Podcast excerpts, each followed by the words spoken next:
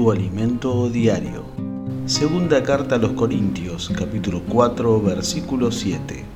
Ahora tenemos esta luz que brilla en nuestro corazón, pero nosotros mismos somos como frágiles vasijas de barro que contienen este gran tesoro.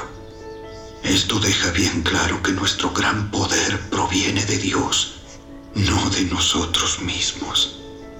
Si te dijeran que bajo tus pies hay un tesoro oculto, ya estarías excavando hasta hallarlo. Dios tiene disponible mucho más que eso en tu interior.